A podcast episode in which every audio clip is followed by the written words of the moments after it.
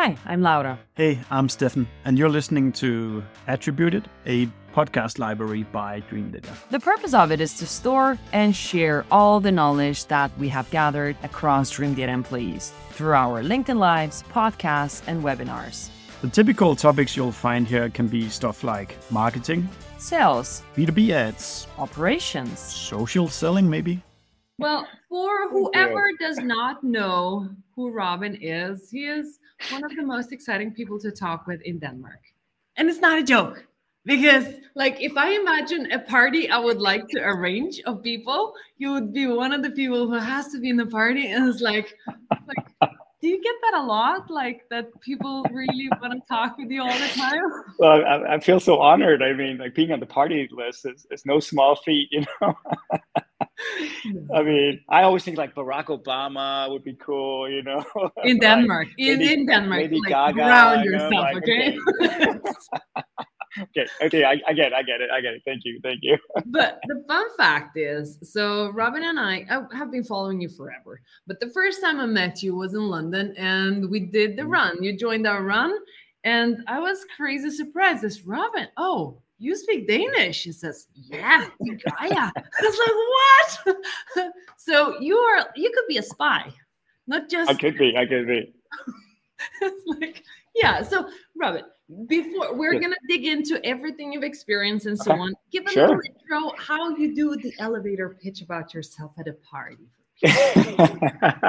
um, well, first of all, I love the hat. By the way, I'm like, I really have to up my hat game. I mean, I have some cool shades that I usually post pictures of, you know, yeah. on LinkedIn, but but that hat is is next level. I love it. Um, yes, yeah, so I mean, I was I was born and raised in Denmark, and uh, but I've always been a nerd. And so when I was 21, I ended up buying a one way ticket to California. I didn't have a job or a place to stay. I didn't know a single person. I just I just had this kind of burning desire that I didn't want to look back on my life and regret not having the courage to mm. follow my heart. I've always been driven by like wanting to make a difference in the world. And I love how technology kind of can change and impact the way that we work and the way that we live and just kind of like has such a positive impact on our world. I mean, I don't get me wrong, there's there's some some downsides to it as well, but overall I think it's it's a net positive. Um, and I flew over there in February 1st, 2000, and uh, didn't have a job, as I said. I just uh, applied to every company I could find on Craigslist, this like really dorky website, which is still around. It hasn't changed for like I think 30 years. And I ended up because this was at the height of the dot com era, and I knew how to code. I ended up getting a couple of job offers, and I took a job at a startup in Silicon Valley. And a month after I got there, the whole economy crashed, and I'm like, "Whoa, holy shit!" And so this company, this startup company with like 30 people, did not end up making it. So six months later, I was out of a job, and then I hustled my way to another job, and I found another one. And then four months later, that company also went you know under. It's kind of like I, got laid off from there. And so the first year was really tough. And I mean, it's so funny how life works. When you, if you zoom in on just that period, I would look like an abject failure, right? You know, like, oh, the first two companies, you didn't make it, or they didn't make it. What a bad choice, and so on. But then when you zoom out over the, the last 20 years, I luckily had a, a more hits than I had, you know, failures. I worked early days at Salesforce and came into Box and helped uh, IPO that company. And then I was a small startup in Silicon Valley. Then, of course, I was at LinkedIn, which is a massive company that I use and all you use and know every day. And then I went to WeWork, which was amazing, but an abject failure also in many ways, you know. And then I, I took the last company I was at. But long story short is I met my wife in 2001 in California. We got married in 2003. And maybe, I don't know if it's about being Danish or maybe uh, being progressive or what it is, but I always felt like this idea that – women should lose their name and kind of like the this idea that the patriarchy's name is stronger in some ways. So I just felt antiquated. So in 2003, I took her last name. So I don't sound Danish. Like I, if you think about, like I get this question a lot, like you don't sound Danish at all. I'm like, no, I, I don't have a Danish name I took her name. Daniels. It used to be Gertsen, by the way, which is a horrible name. And I don't sound Danish when I speak. I sound like a California dude in many ways. Um, and so eh, but i took her name because yeah because I, I, felt it was the right thing to do the progressive thing to do. I wanted to create a i want to have a world that's where we're all like equal and doing things for the right reasons. But it was also selfishly i wasn't close to my my the family name itself. I mean my parents got divorced when i was six years old and i lived with my mother and but she had a different name. So i didn't have a strong relation to the gertson name which is my my dad's name. And, and, and we got closer towards the end of his life. He died many years ago but it was never close to that name but when I met my wife and her family, I just like I felt really close to them, and I loved her and her family, and and I wanted to be a part of that.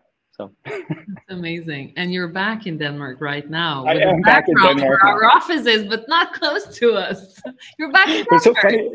It's so funny being back because I don't I don't speak Danish work wise very well. So I always speak socially I speak Danish fine, right? But um because but, but technology language is like technology it gets outdated very quickly so when i speak danish my friends always make fun of me it's like oh this is how what we said 25 years ago i sound so antiquated so uncool uh, so at work i always try to speak english and i always say oh even when I go give presentations at companies, I've been I, luckily I get invited to speak at a lot of different places. I always say I'll do it if I can do it in English. I, I never do it in Danish. I just I'm just not comfortable enough in Danish. Speak on stage. You know? So in two days, I'm going to Kolding on Thursday. Mm. I'm giving mm. a presentation in the marketing camp in Danish. Oh, so you're so hardcore. You're so the hardcore. First time I'm going to do this, like on the stage with 500 people you are badass. I mean, I, that would terrify me. And I feel like I'm decent at public speaking, but that that would terrify me to no end. no, no, we'll see. We'll see how it works. Okay, so we're gonna dig into how to choose companies to work for. What are the successes? And I really, really loved your post today about the culture anchor. We're going mm. to speak about that as well because, well, we've got Robin for a 30 minutes party. Let's use that time, huh? Okay, so your career story started mostly in California. Now you're back in Denmark. So when choosing the companies to work for, what did you look for in companies? Yeah, so um, I, for, for me, there's really three core elements that I think are non-negotiables that I always think about. And it's it's gotten clearer over time for me. And it, there's nothing wrong. At some point in your life, you might chase money or title or more responsibility. There's nothing wrong with that, right? but I think those are like short term things that will give you maybe short term pleasure, honestly, or short term happiness. I don't think long term, you don't wake up every day thinking about the title you have or how much money you're making and so on. And again, don't get me wrong, they are important, but they're not like the, the end all be all. I think for me, there are really kind of three things that are super important. Number one is, do they have a mission that I believe in that I can get excited by? and I'll tell you a story. So I, I, after I went from Box, I joined a company called Vera, which is a cybersecurity company. We were doing like encryption around documents, very related to Box, Dropbox, and so on. Basically, and the moment a file, if I send you a link to a Dropbox or a Box file, the moment you download it, I have no idea what you're doing. With. So the idea was let's add on security encryption to that document so I can trace it anywhere it goes. Makes sense. Lots of need for it. And I worked there for like two and a half years. But the last six months or so of that, my time there, we grew it from I was employee number eight we were we went out and got funding. We scaled it to like 120 people, over 10 million in ARR. So it was good, good, good run. But the last six months of uh, after two years, I kept waking up every day just like just not excited by this mission I'm on. I mean, like the world needs cybersecurity, and God bless the people who created. I'm just not personally excited. I was tired of because so much of it's based on fear or doom and gloom, and like mm-hmm. protecting, you know, yourself and like and, and I was going to these conferences. I remember there's like these old cranky white dudes talking about hackers or war scenarios, and I'm just like, oh, this is this is not. And I come from an environment with Salesforce and Boxers around collaboration and making getting humans to be the best version of themselves. And so when I, so I left, but that's where mission to me is so important. I mean, it's very hard. I think doing the best work of your life when you wake up every day and you're not excited about what you do. So that's number one. Number two is um, going to a place where you really can make a difference, where it's mm-hmm. clear that you can make. So, so the way I came into this company, LMS 365, there's many reasons I ended up here, but I went for a run with the CEO, Rasmus. You know, I like running if that's not clear yet, right? So we went for a run and during that like hour run, it was mostly him talking, and he just basically told me all the things that were not going so well, that needed to get fixed, and things we could do better, and so on. I mean, obviously the company's done well, or else I wouldn't kind of join. Like yeah. they're they're hitting it on many many fronts, but there's I like coming in and being able to make a difference. That's just my style. There's some people who like to come in and tweak and optimize and make things incrementally better, and then there are people I think at the other end of the spectrum who come in and like do bigger things and kind of try new things and some of it works and some of it doesn't work. I, I just like a place, go to a place where I can really make a difference, where it's so clear to me. So I said after that run to Ras, I'm like, this is awesome. I would love to, I'd love to like, join you on this journey. So number two is like impact. And that's different scales and for different reasons. You know, and that doesn't mean it's easy, but it, it's very fulfilling for somebody like me.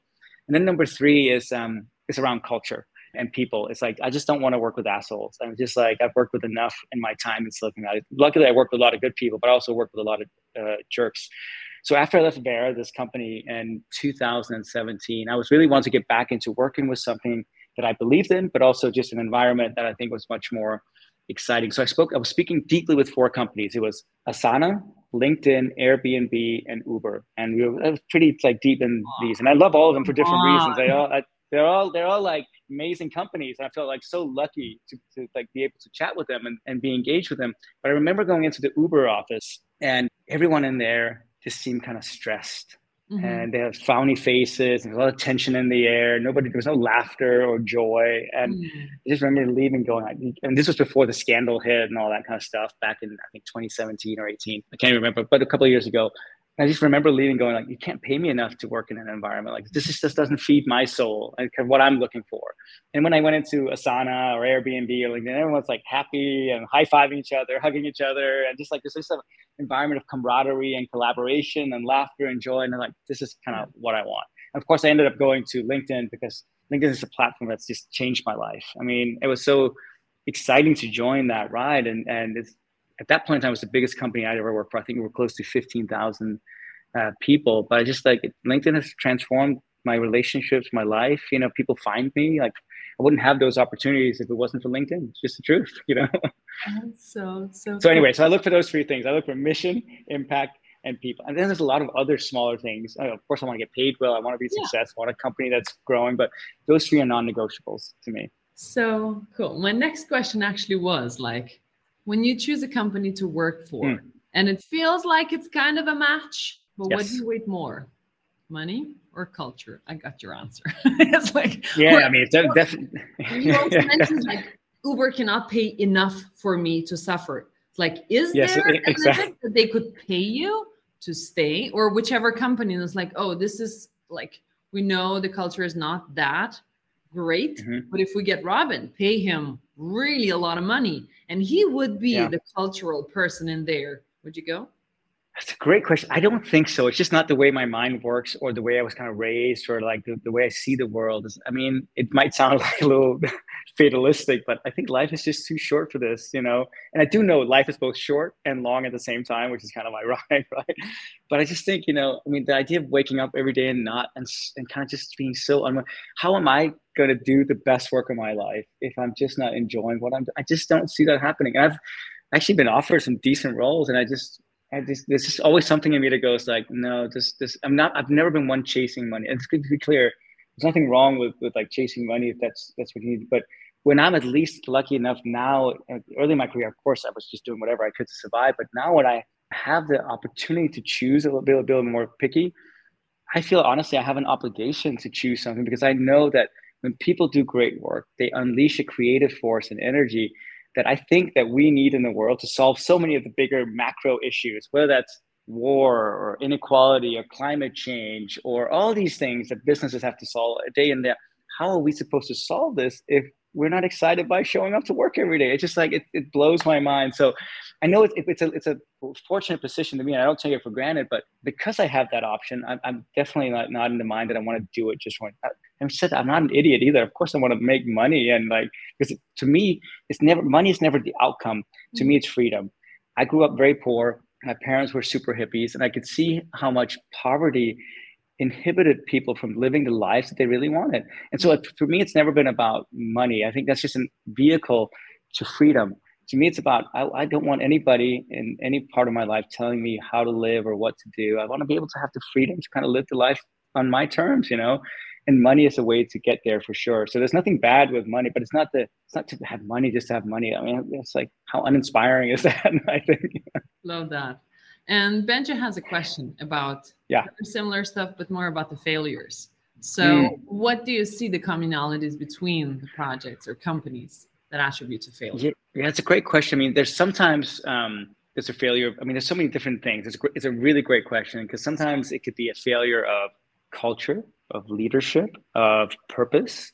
So, for example, let's take WeWork, which is a company that everyone knows, and, and, you know, I came in and had the hype, the cycle of hype was going up, up, and up. You know, I came in, it was twenty worth twenty billion dollars, then it became worth forty-seven billion dollars, and then we were going towards an IPO. and then it all came crashing down. And it was very painful. And there are many reasons for why that is. Of course, one of was, was way too hyped. You know, now when you look back, it's easy to see, but at that point in time, you know, it wasn't as easy, easy to see. The way I got into this, so I was working at, at LinkedIn, is um, and they had actually started coming to me. We were asking me to, I know, if I wanted to be a part of this, and I'm like, I'm at LinkedIn. I'm very happy. They pay well. I love the culture and mission and all that kind of stuff. And uh, they kept kind of coming back to me and like, hey, you know. And then I went. Out, two things happened. One, I was having a dinner with some CMO friends in San Francisco, and these were CMOs, six CMOs from like Slack, Asana, some great companies out there that I really admired. Some of my, my very close friends. And we were just kind of like, we always we would talk about companies we'd love to work for.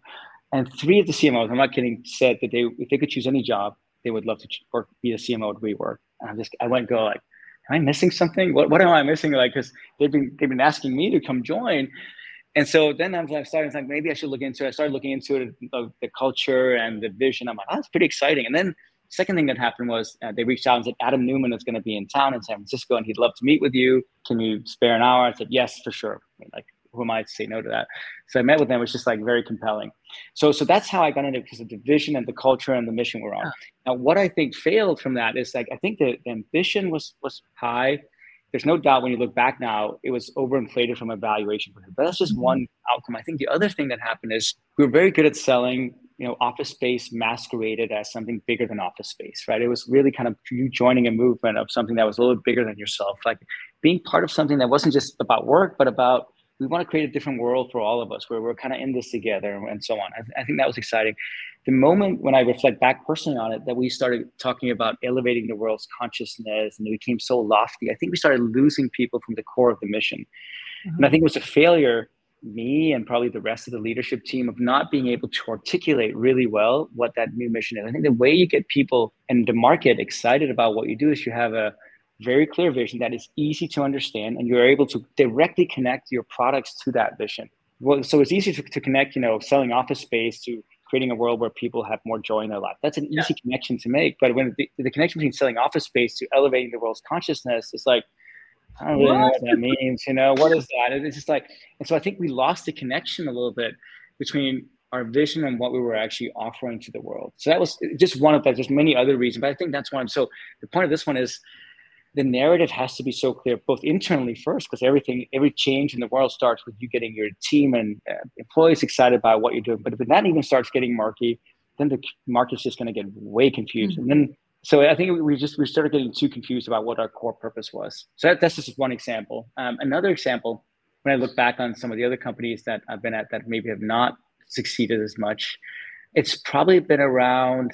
Um, let me think and honestly a lot of macro conditions or market being saturated. When i think back on like one of my early days and i want a company that failed i worked at a i worked for a swedish company that two factor authentication in 2005 and they were doing like two factor authentication on mobile devices. And honestly they were just a little bit ahead of the market. The market was not mm-hmm. ready for two factor authentication because phones weren't good enough. So it was kind of a kludgy user experience. The vision of like using your phone as an authentication device i think made a lot of sense. But the market was not ready for it and we ended up not succeeding really as a company. So there, there's many factors. It's hard to like say there's one common thread yeah. that goes through it all. And usually it would be so difficult to figure this out mm-hmm. before you're actually in the company. Because course, oh, inflated WeWork. Oh, everybody wants mm-hmm. to be mm-hmm. there, wants to be the CMO. All my friends are saying, mm-hmm. okay, let me try this out. Mm-hmm. Or two-factor authentication. Oh, this is innovative. I can definitely sell this. Totally.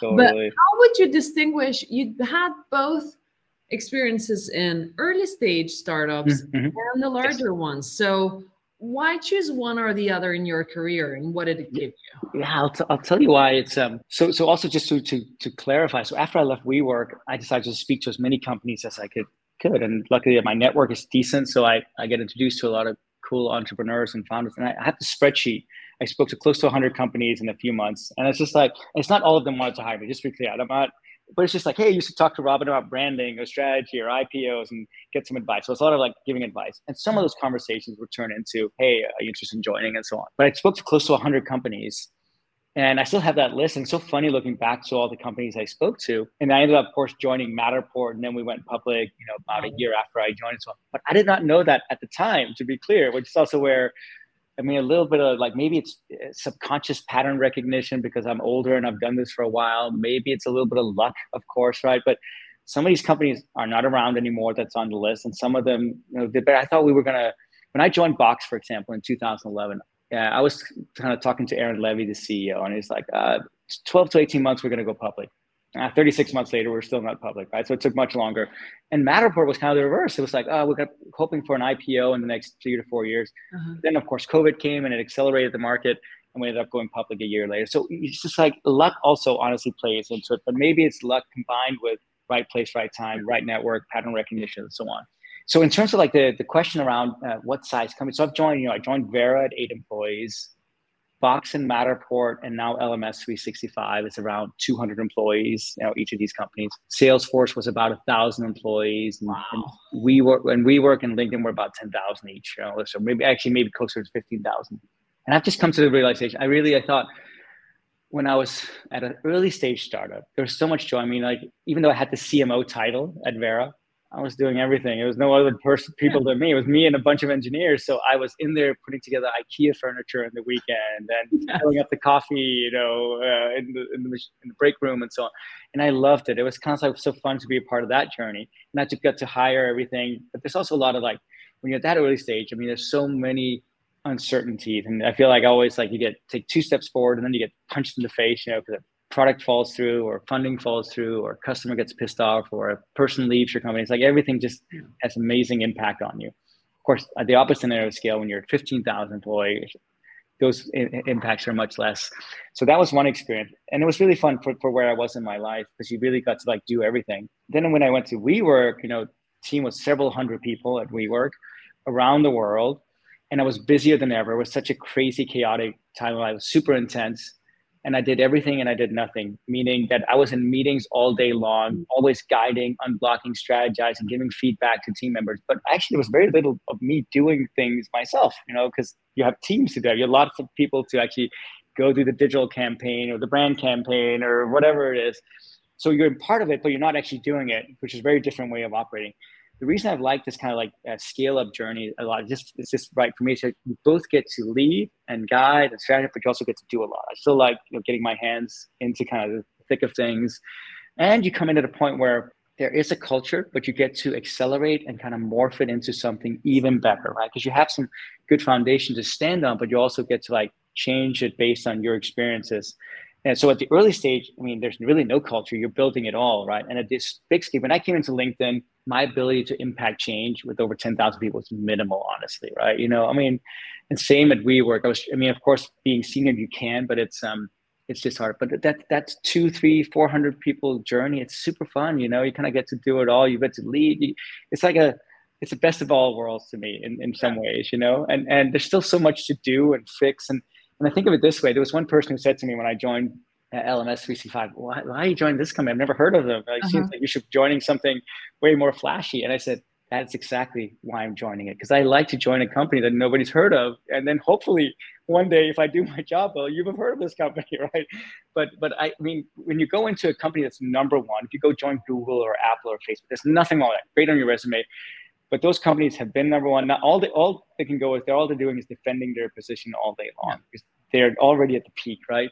I like getting to the peak. I think that's super fun, that journey. so cool. Given the experiences you've got, are there any of the experiences at the job that you took you would not like to repeat? Yeah, for sure. Um, I mean, one thing that became really clear on is um, I like being with people. Like so, for when I was at Matterport with for the last two years, you know, during COVID, I joined right in March 2020 and I was there just about two years or so. And you know, objectively, we successfully took the company public and we scaled the company, but I never once met my team. And of course, mm-hmm. it's COVID and so on. But it was just honestly, I lacked the joy of being together. I don't need to see people every day. I still work kind of 50 50 or part time remotely and so on, which I quite like when I need to do deep work.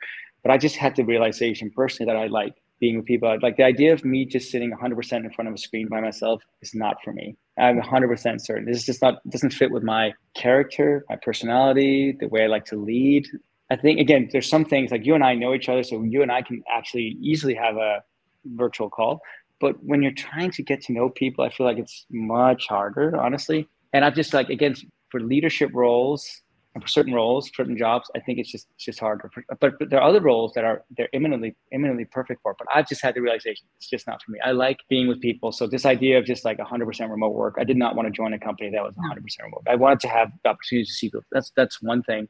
And then the second thing is is uh, it's really just about I would say culture. I've been in some cultures. I feel like when I look back that were not very joyful. I'll give you an example. So when I came into Box, 200 people. We were doubling in size, and it was so fun. Aaron Levie is one of the best, I think, CEOs of our time, and he was just like so caring and thoughtful, and had such a growth mindset about always becoming a better version of himself. And we were scaling, so we're hiring a lot of people very quickly.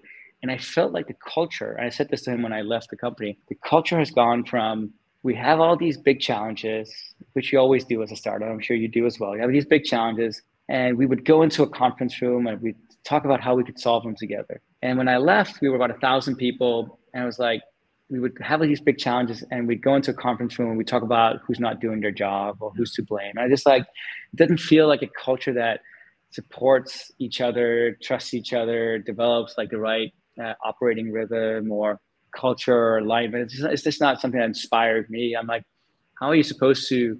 again coming back to doing the best work of your life if you feel like you're constantly on guard for what people think about you or do yeah. like has to be an implicit trust. So i look for that in companies a lot. And it's hard to suss out to be clear. It's not an easy thing to like check for. So luckily right now there's you can back channel there's online resources you can i used to have a hack that i used to but it's harder nowadays with remote work. I used to go in to a company in an office and I used to come in and it's a little dorky maybe I'm because I'm Danish but I would show up 30 minutes or an hour before to just see how people interact. I mean like back to my Uber example. I yeah. want to see how people engage with each other and talk to each other and like what kind of vibe there is it just yeah. it just matters a lot to me it really does I love that I well going back to the remote work we had a mm. conversation about that with our CTO when we were at mm. Inbound and if you're moving the whole company fully remote, mm-hmm. like one thing that San Francisco and American companies were moving away and saying, oh, fully remote, let's listen to the employees and so mm-hmm. on,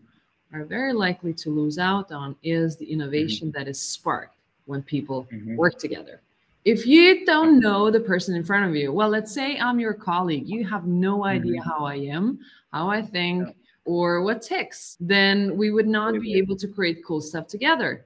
And I totally like adhere to that. I love coming to the office. I love yeah. like seeing how like weird some of the colleagues are, how some of them are totally focused and so on. You know how to totally. collaborate and build something cool together. Completely. I'm so aligned with that.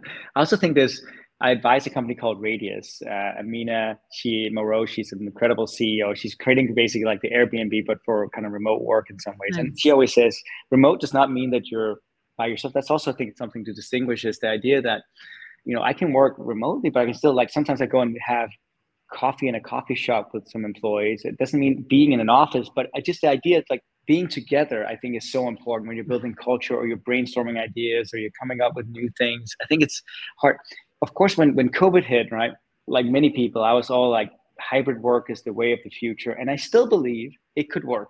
But I've also come to my personal belief is that it's probably one of the harder ones to make work. I think the other options are actually better, meaning either you decide to be 100% remote where everyone's on equal footing, you have no office, and maybe you get together once every quarter or once a year and so on, like some more social gatherings, but everyone's remote. But then it has some downsides, like to your point, what you said. Or you say, we're in office first, but you're an adult you can laura if you need to work from home once or twice a week go for it i mean you as long as you deliver yourself who cares where you work but we do have an office and you can come in when you need to and you can be but we expect you to be there sometime i think those two modalities to me feel like more successful because i hear a lot from ceos as well they're, they're really worried about this inequality when you have a hybrid when it's half yeah. and half and some are in some are not you lose out on some of the cultural i think uh, connectivity which is so important for creating greatness in companies and it's a perfect segue for your post of the day about the culture anchor. Talk me through that and how you think about it and who do you usually see that person as? Yeah, I mean, this uh, it's, a, it's a great question. I think uh, my experience is that there are some people in a company who help lift each other up uh, every single day.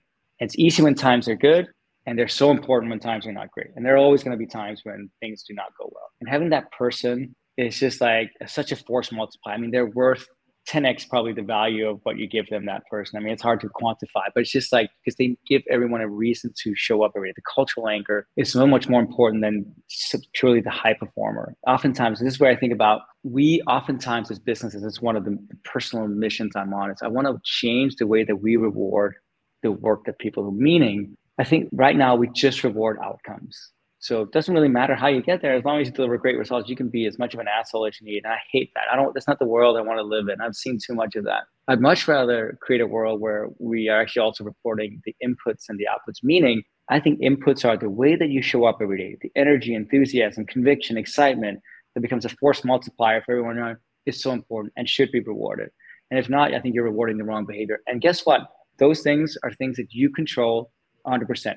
Doesn't mean it's easy Hmm. to be clear, but you can. So Laura, when you show up to work every day, you control your mindset, your attitude, your energy. But it's hard. If you had a shitty day, you had argued with your partner, or some jerk cut you off in the car, or something. It's so many things. It doesn't change the fact, I think, that you control it anyway. So we should reward people who show up. I think with that kind of like way of lifting each other because it's so important.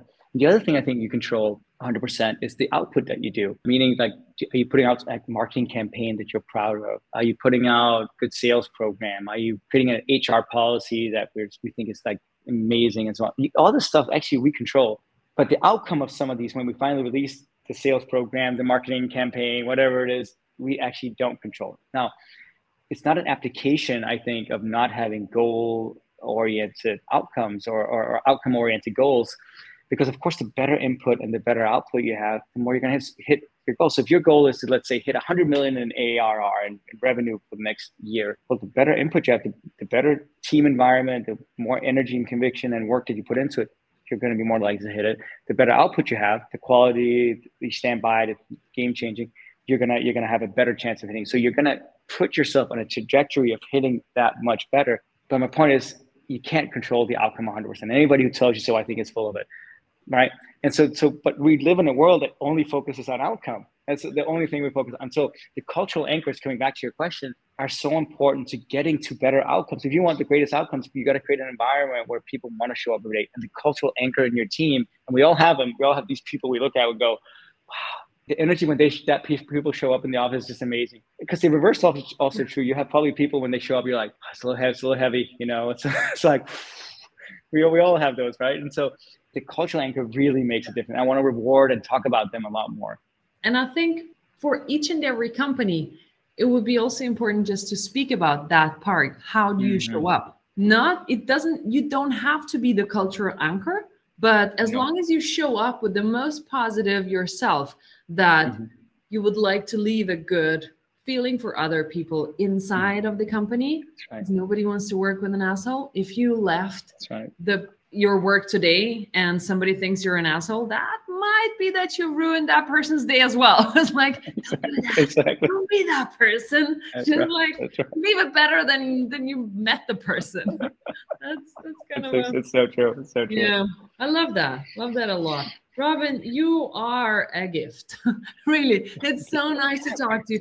And I will finish this off with a story. So I was biking back where I was biking back from from a run. Yes, of course, from a run. I was biking back from a run that we were running with Contractbook from uh, the meatpacking district, hmm. and I'm biking down as Tech Barbecue during that day. I was not a part of it, but I can see Rasmus walking, your CEO. I was like, oh, I need to say hi to him. I just stopped over. I said, oh, hi, Rasmus. I just wanted to say hi. I never met him before, really, but I saw him from your LinkedIn post. Said, hey, Rasmus, like, what a cool hire you did. Like, how's it going with Robin? Said, yeah. So it's really amazing. Like we were growing really nicely, like five to 10% every year. We were very happy and very successful. And then we found Robin and he says, this is not good enough how can we do 2x 3x 5x and let's make a plan for that. So oh okay. So we're going like we're sitting down into his rocket now. So he's happy. Everybody's just really happy to have you.